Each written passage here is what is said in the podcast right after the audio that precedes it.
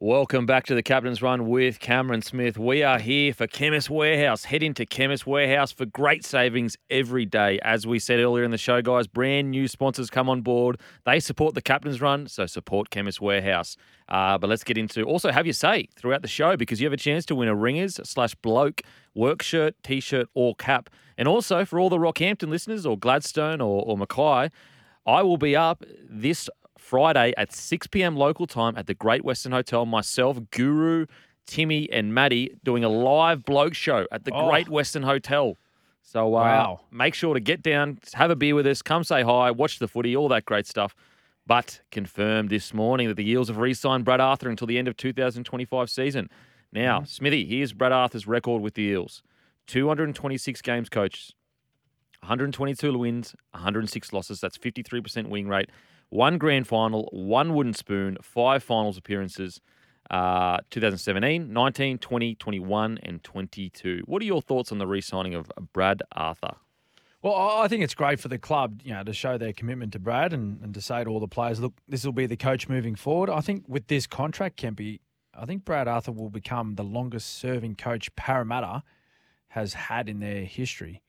Uh, they've been around for some time now. They've had some great coaches across that period of time, some some wonderful players as well. But I- I, think it just shows the commitment to, you know, Brad and and and you know them knowing that he's the right person for the club. I think their CEO um, had, has come out and, and spoken about you know the the um, the contract that he signed um, and saying you know the players love him. Um, you know they've seen many of particularly these younger guys coming through now develop and become better players under his coaching and his guidance and, and that you know the, the club has gone from strength to strength under his his tenure as, as head coach. So um, they they clearly think that he is the right man for the job moving forward over the next few years.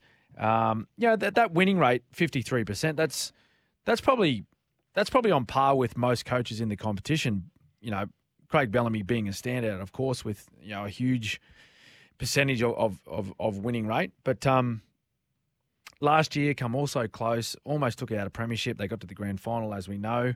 Um, I think it's I think it's great. I think it's great from that that the players, particularly those guys that are sort of in this period now of thinking, you know, do I do I stay on with the Parramatta Eels? Do I re-sign and commit myself to the club?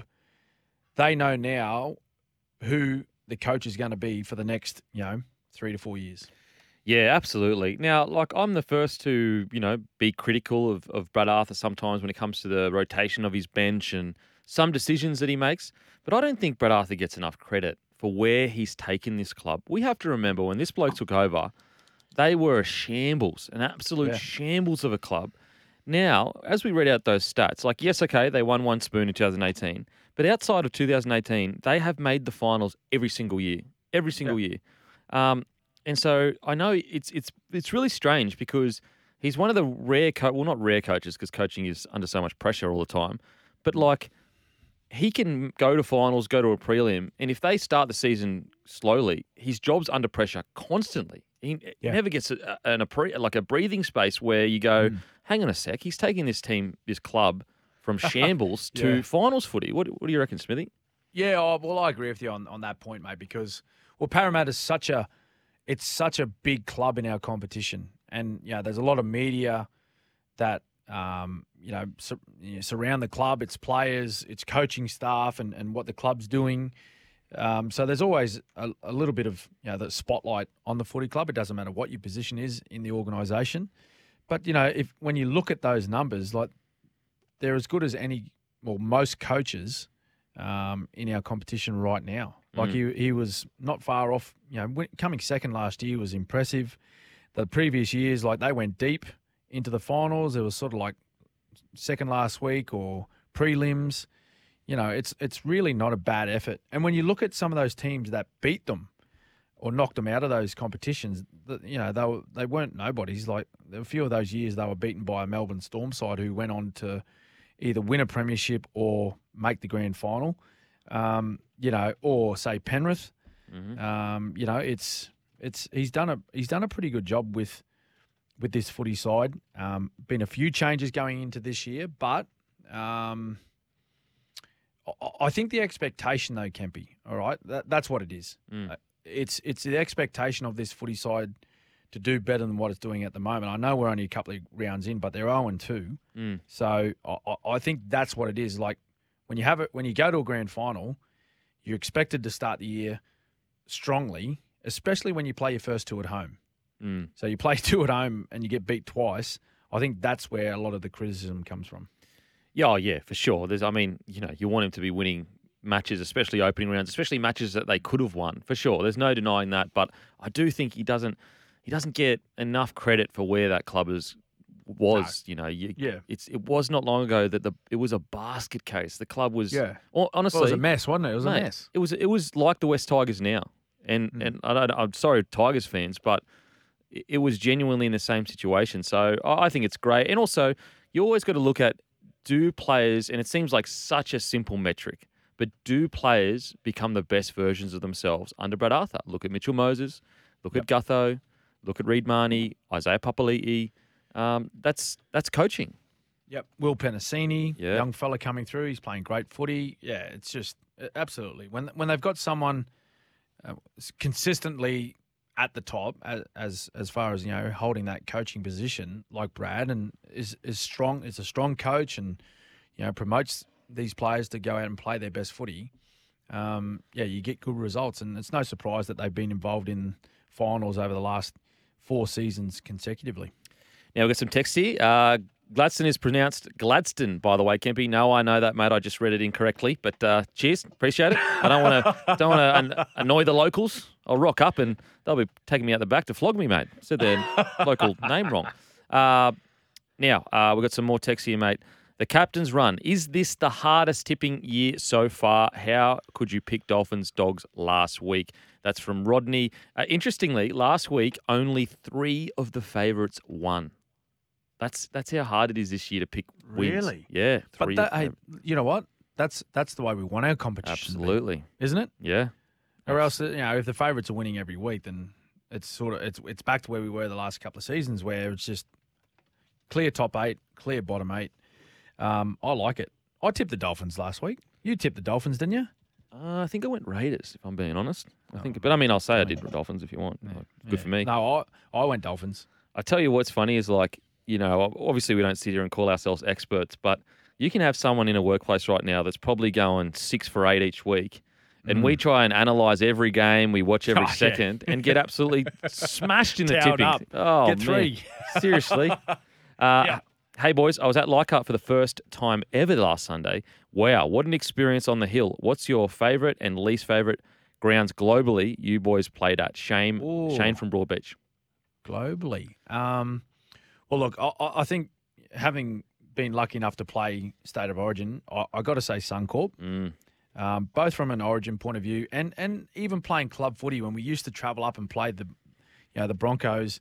Packed. It used to be a packed house all the time. We used to play regularly in front of 40, 45,000 um, at Suncorp. Um, that I I, th- I still believe that's the best ground um, to play rugby league at. My, my second favourite though was just a one-off Old Trafford. Wow. And and Kemper, yourself being a, a big soccer fan, uh, we played the final of the uh, 2013 World Cup at Old Trafford. 75,000 oh, cr- created a rugby league record in the UK. no way. Um, might have been a little bit more actually, and uh, it was huge, Hmm. huge. Played the Kiwis. Um, we had a strong win, but that was just so good playing at that at that venue. Mm, Um, just just the I don't know, just the feeling of being there. mm. It's such an iconic um, sporting arena, um, not just in England but you know globally. Mm. Least favourite, um, many of many of those suburban grounds in Sydney. They were always a difficult place to go to and win. Yeah. Particularly, I don't know what happened. Like with the draw, we seemed to get a lot of Sunday games at Leichhardt, Mm. and during that period when, um, you know, the Tigers had players like Robbie Farah, Benji was still there, um, Anthony Laffranchi, you know, Bryce Gibbs, all these all these guys, it, that was such that was so difficult to beat there on a Sunday afternoon. So difficult. That mate, they they got they got so many crowd penalties. It's not funny. Mm. It was a G up. It was just the crowd would boo and they get a penalty. It was Yeah. I, I couldn't even sway the refs. That's saying something, Smithy. That's saying something, mate. No wonder you hated playing there. Jeez. Oh, yeah, good. One of your best, Smithy. One of your best. Uh, oh, mate, my favourite ground, obviously Suncorp. It's just Yep. a pack Suncorp. There's no Yes. better feeling. There is literally no better feeling running out and yeah, the crowd just going up. Oh, mate, it's just it's the best. worst, Worst. least, least favourite. Canberra. Oh my god. Oh, Going down to Canberra, it is freezing cold.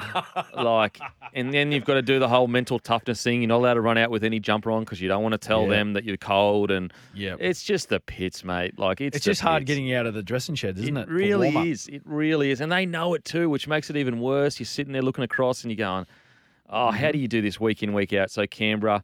Uh, but a, a smoky that I don't think gets enough love. I love Mm-hmm. playing on the Gold Coast. I used to love that little stadium. Ah, yes, Cbus. yeah, it's just it's just a good little stadium. Like I don't know, there's just a vibe about it that I really really did enjoy. When you walk out on the, the pitch, it it just felt fresh and fast. Yep, Um, fast. uh, what about hey? You just you just got back from a European vacation. What about globally? Oh, You you been to a couple of couple of stadiums overseas? Mate, went over to did a prior like a VIP or whatever tour of Barcelona Stadium. Uh, Mm-hmm. I think what's it called again? The uh, is it not Nou Camp? Is it anyway? Uh, the Barcelona Stadium, uh, and it was absolutely incredible. Like the size of it, the scope of it, and also the the shape of it was like like a throwback to almost a coliseum. It was just a really cool vibe. And then I also went to uh, watch Real Madrid versus Barcelona, El Clasico, uh, in Madrid, and it was absolutely incredible. Like the scenes, the, the chanting. It's a different. Like we're passionate here in Australia. We are 100% passionate, but it's Yep. it's ingrained in their culture to constantly sing and and chant, and they all. It's not just the diehards that are singing and chanting. It is every single person in the stadium is chanting. It's their life. Oh, mate, it was unbelievable, unbelievable. Uh, got some more text here. Uh, Smithy, what about Monday nights at Belmore Roof Bolt? Monday, yeah, uh, yeah, not not my favourite. I think we only play, we may have only played one Monday night game there, um, and I'm pretty sure we got dusted up. Yeah, not not great. Got some more text here. Cam, we all know you love Shark Park. I did until Matt Cecchin put me in the bin for ten minutes. oh, one of the best moments in rugby league. oh, one of the best moments in rugby league. Uh, Ah. Now, uh, hi, gents. Um, Paul from Brisbane. I'm curious what you regard as important stats. Over the years, there seems to be more and more, like run meters, try assists, hit ups, etc. What matters and what doesn't? Great show, by the way. Well, well, what do you think, mate? Because you do a lot of like analysing of of stats and stuff like that. What do- what do you see as important indicators? Look, I, I think stats have a place in the game in regards from a player's perspective, but I think stats are more fan for fans. Yeah. like internally, if you're a coach, look, I mean, look, look, I'm just, I'm a very inexperienced NRL player, but in, in my opinion, if you're focused on stats, you're focused on the wrong things. Now they can give you a guide of like, okay, you're not doing enough carries, or you know, measuring work rate, but there is so much more that goes on to a try, goes into a try than the try assist. The try assist is almost the easiest part in most Yeah. situations. It's it's the lead up plays and and whatnot that that create it. Mm. And so, as a fan, I think stats are fantastic because it gives you something to get around and talk about. But I, Smithy, you'd know better. Uh, What, what was it like for you, stats internally? Well, well, yeah. Like I never, I was never one to prioritize stats. Um, and throughout my career, you could say that I wasn't a great stat player. You know, like outside of sort of tackles made and and that sort of stuff. But you know, particularly in attack, you know, run meters and all that sort of stuff. That was never a a huge stat column for myself.